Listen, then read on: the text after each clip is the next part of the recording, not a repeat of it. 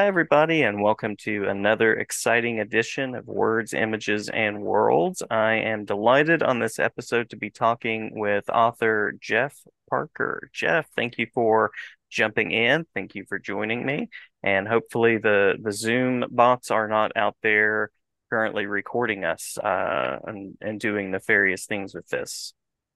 Yeah, pretty soon the AI will just uh, speak for you and me, and we won't uh, be allowed to do anything. It'll just uh, make up some kind of conversation. That's right. Yeah. I uh, I have been accused of being an AI because I'm pretty quick about editing uh, and and doing things like that. I do academic editing, you know, just on the side as um, passion projects. And so I've been accused once or twice of being AI, but but I think I'm still authentic. I don't think this is artificial just yet. So yeah, um, yeah. So hopefully that's good you're convincing to me.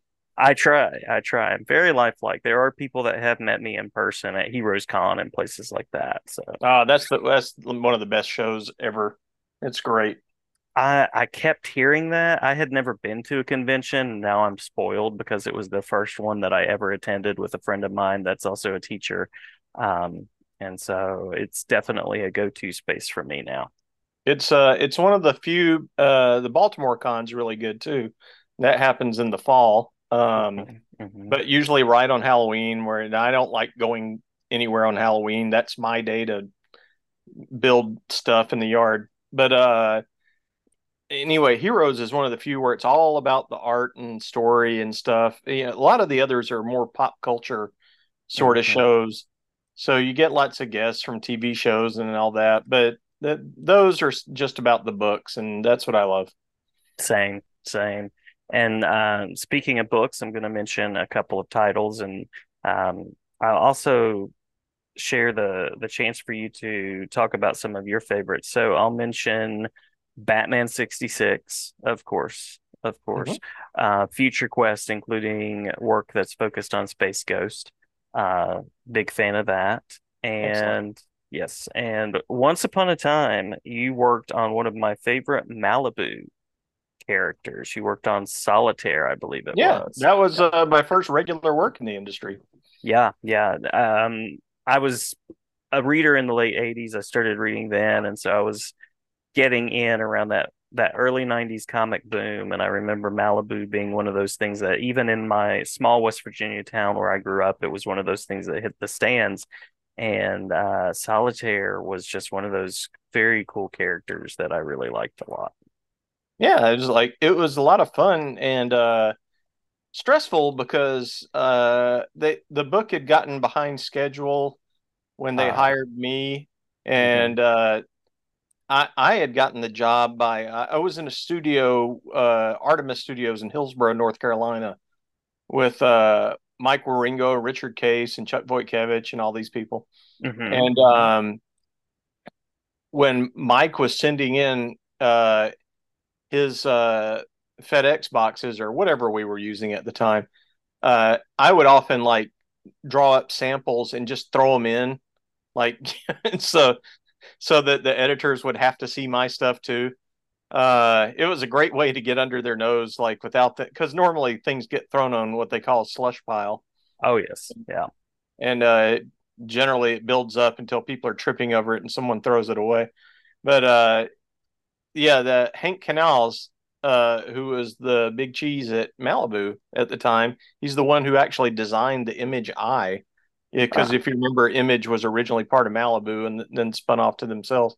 Uh-huh. Um, he uh he saw some Fantastic Four samples I had drawn, and then he called me and said like, I think you you could follow Jeff Johnson here on Solitaire.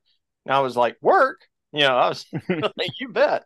Um, so opposite of me now. The uh, but anyway, I was. Uh, then they gave. Then they decided to try to, for some reason, make up all the lost time.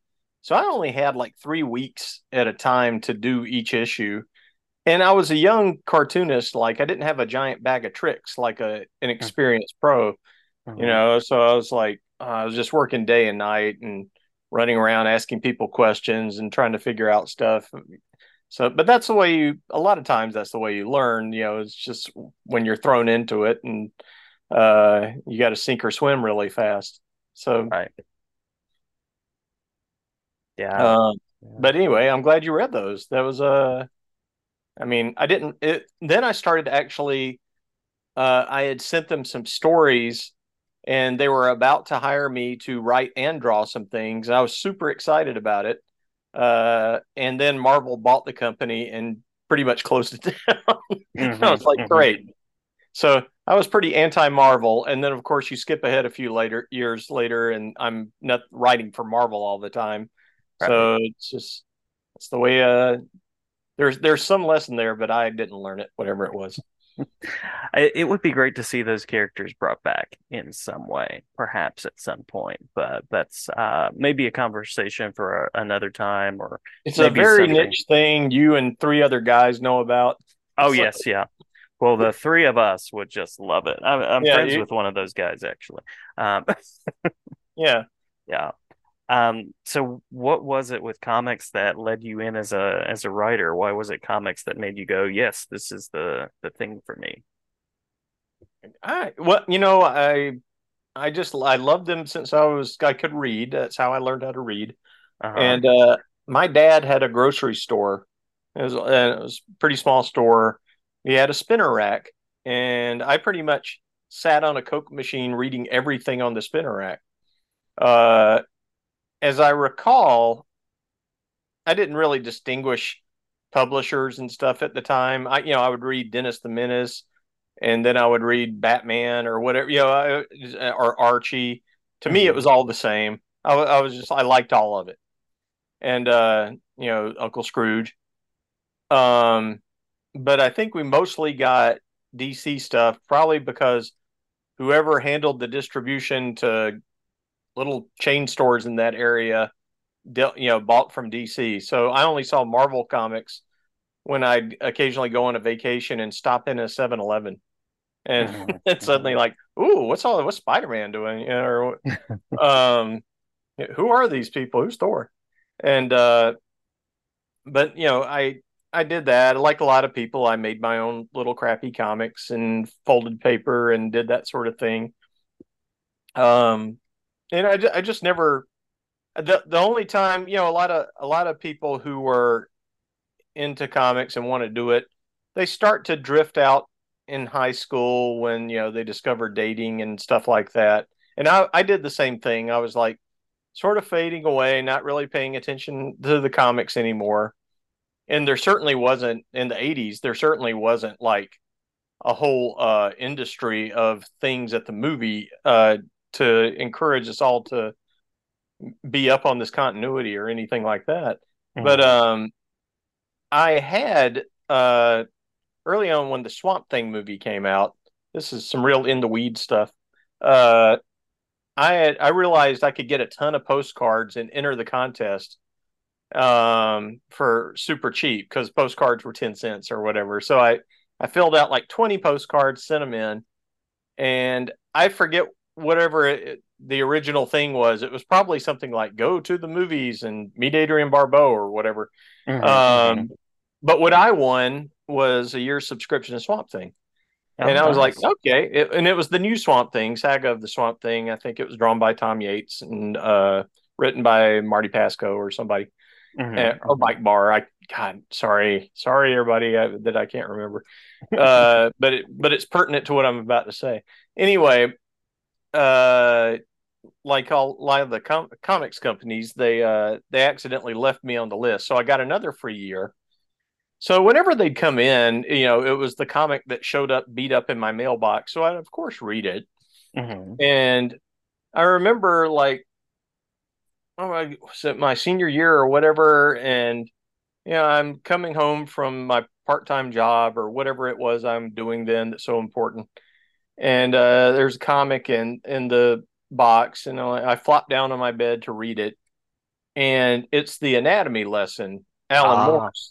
Mm-hmm, mm-hmm. Uh, big uh, turn it on its head uh, thing with Bissette and Totleben, and uh, I read that, and then I, I was just I just sat there like kind of agog, and then I looked back at the front. Who wrote this? right? Because before I I I was into the writers, but I mostly cared about artists. The reason I had entered the Swamp Thing contest was because I was such a big Bernie Wrightson fan when I was at 13 or whatever. And uh you know, so it's like I, I like drawing Swamp Thing, blah blah blah. And uh then I read it all again. I was just like, I feel like I just read literature. You know, I was like, it it really blew me away. And then suddenly I was I was interested again. Like I, I wasn't used to, you know, I was used to fairly disposable superhero stuff or whatever that was okay. Mm-hmm. You know, it's like, but eh, then I was, yeah, I got to credit Alan Moore, man. He knocked me on my butt. And, uh, and unfortunately, people have been trying to duplicate that sort of, uh, you know, pull the rug out from under you sort of thing for years.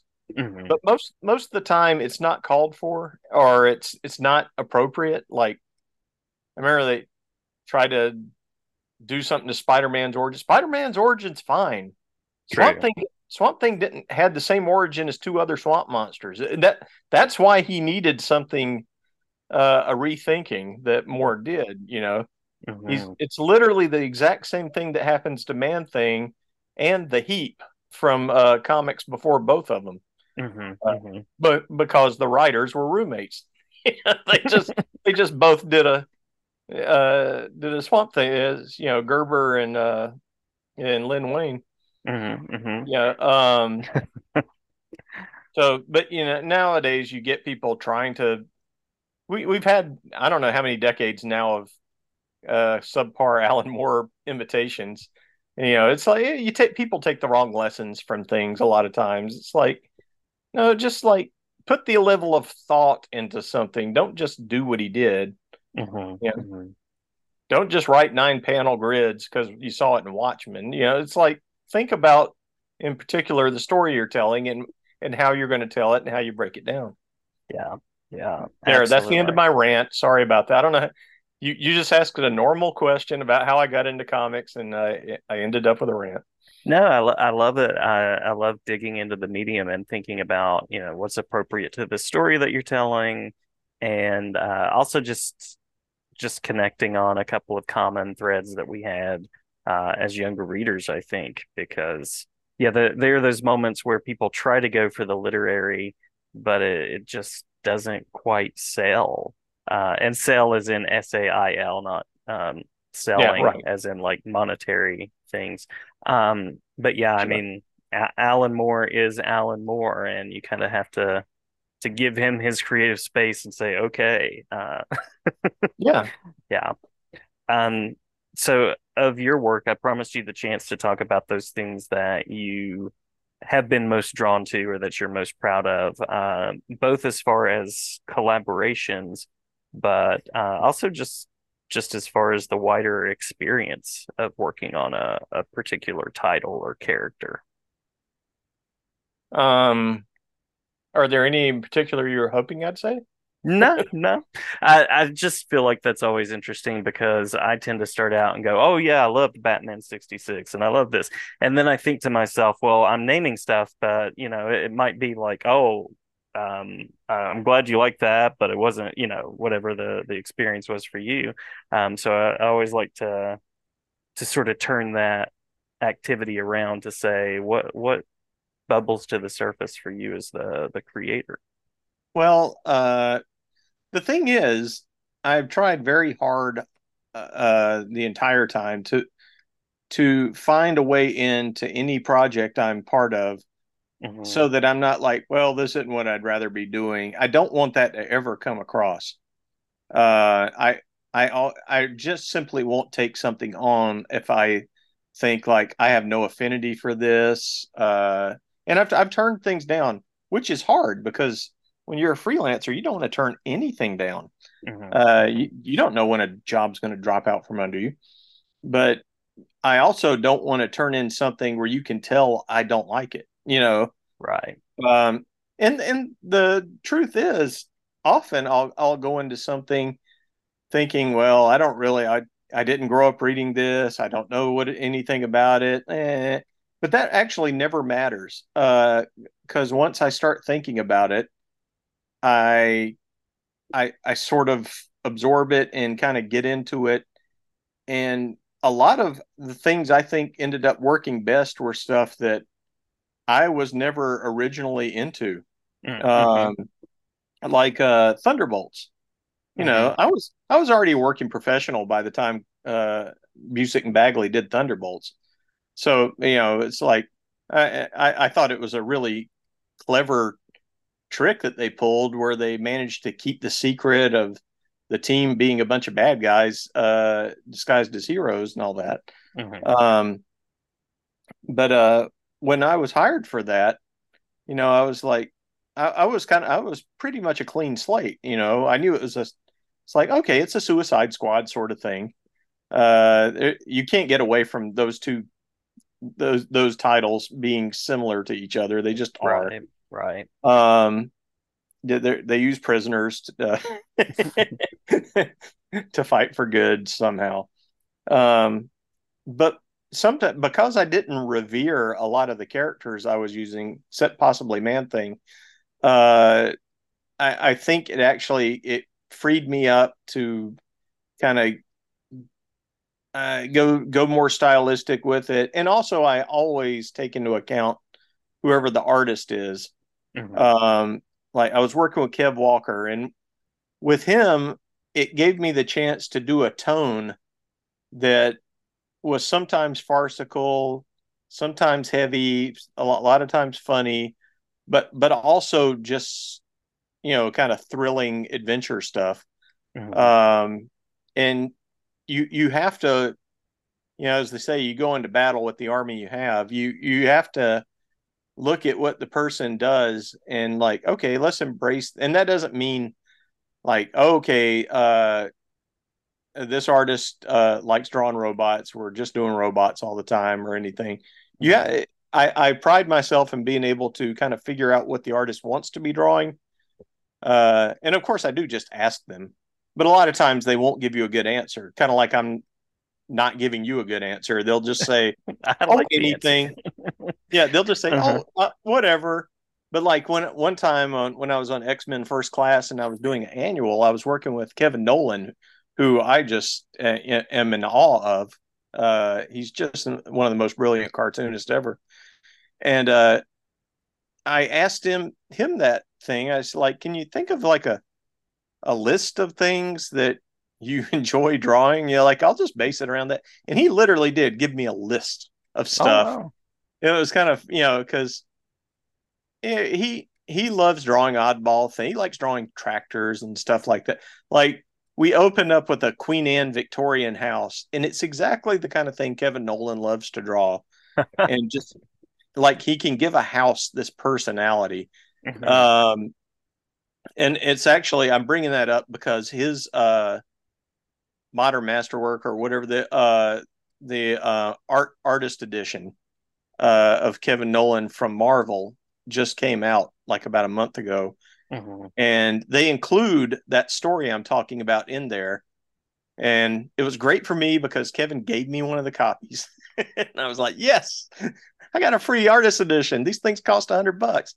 But uh yeah, it's fascinating to me because I can see his art at the size he drew it and think more about how he works. Uh yeah. it's it, uh, it's something that's hard it's a little harder to reverse engineer when you're just looking at the comic book.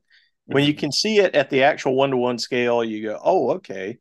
Wow, that's not the way I think about things. This is exciting seeing how somebody else approaches this. Uh, a lot of my, the stuff to actually answer your question, uh, a lot of the things I get super excited about, eh, really any job, I'm, I'm just always like, oh, somebody validated me and they want me to work. So I'm, I'm very happy about that anyway but uh are the original things I've done like the Interman or Underground or mm-hmm. Meteor Men um those kind of books that which of course I s- still can't support me I have to do work for hire mm-hmm. um but they kind of give you you know people respect them uh I never do something like superheroes when I'm doing something like that because it's like I do superheroes all the time. This is my chance to branch out and try other genres and other types of stories.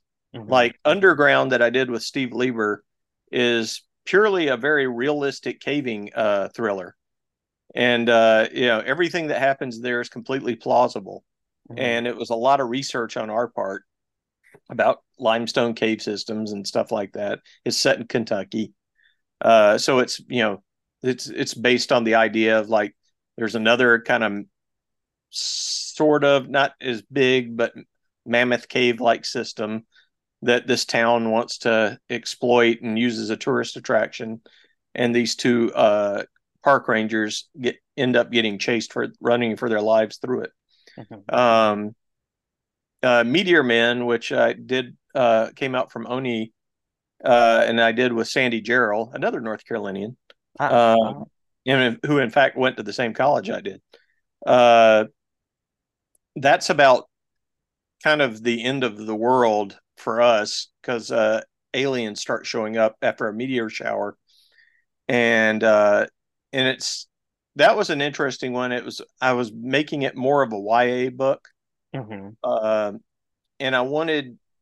I mean, anybody can read it. I, I definitely intended adults to read it, but I wanted uh, you know teens to be able to read it and kind of connect to the teenager who's in who's the uh, the protagonist of the story because I wanted them to start to think about why he does the things he does in the in the book uh, without one of the things that I, I won't name any names, but one of the things you can run into with a lot of licensed stuff is editors can sometimes kind of lean on you to like, come on, really spell out what's happening here, and I hate mm-hmm. that. Mm-hmm. Uh, you know, I was like, can I just have it happen? And we'll assume the readers have a brain, right? And, Trust your and, reader. yeah, and they'll figure out what why. It's like I've always tried to jam this down people's throats when they're asking about writing advice. It's like, don't worry so much about what the character says. The character can be unreliable. Uh, and, or, or they may think they're telling the truth, but they don't know the real reason they're doing anything. You know look at what they do. That's how you know what a character is. Uh is it's it's got to be you can come up with the plot but let the character then bend and shape the plot uh you know to create the story. So then you don't have just a puppet going through a maze. Uh that's that's not rewarding as a reader or a creator really um so yeah that's I guess in a nutshell, another thing I often talk about. Awesome, awesome.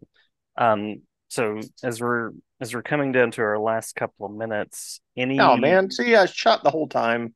No, no, you're good. You're good. You're fine. Uh, any next creative steps, web spaces that you want to share about, or um, upcoming events, things of that nature that you want to leave listeners with?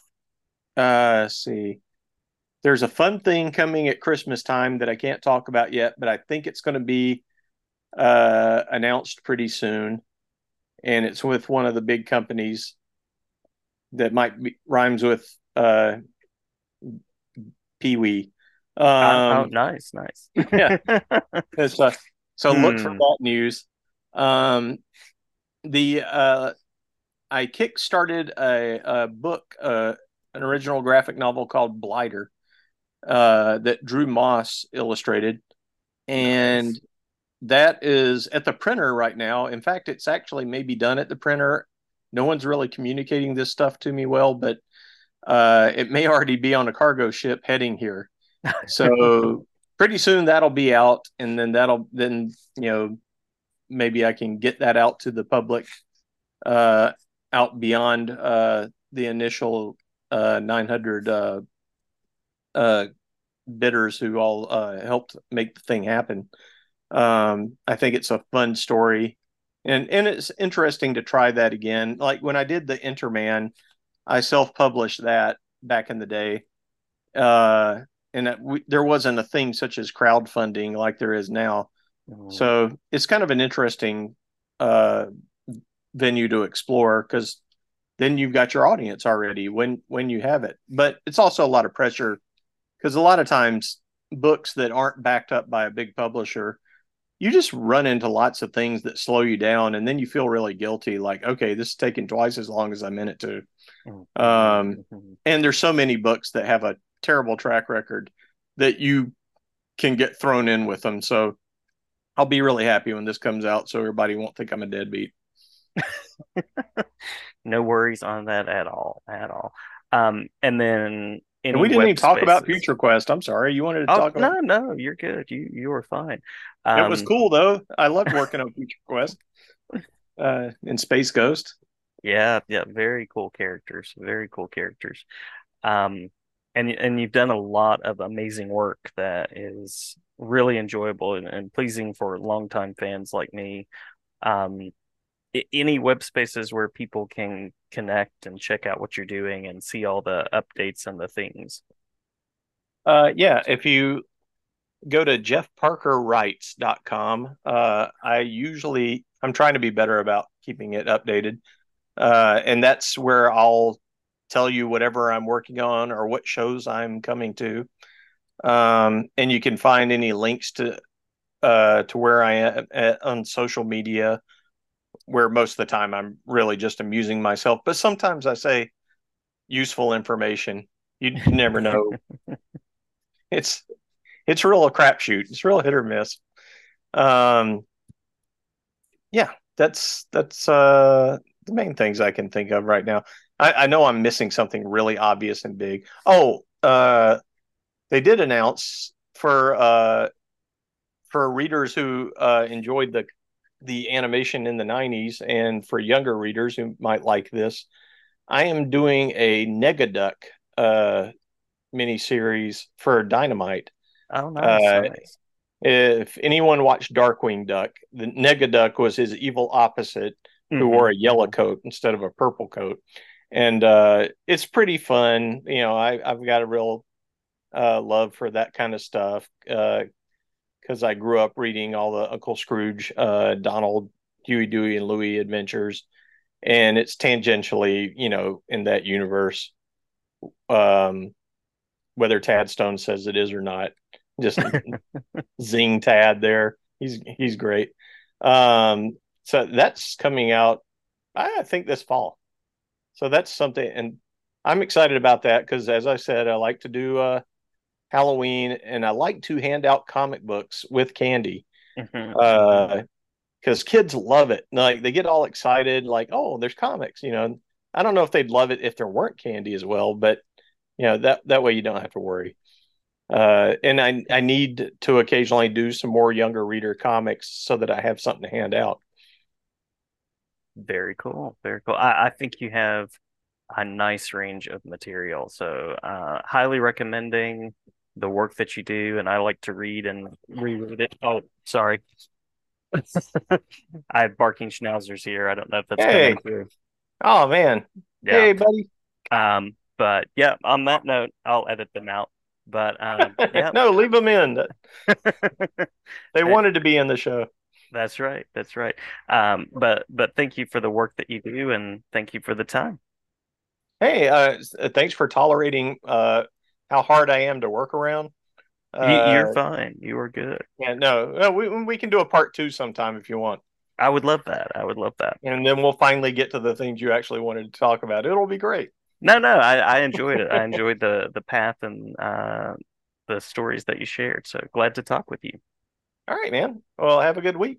You too. Thanks.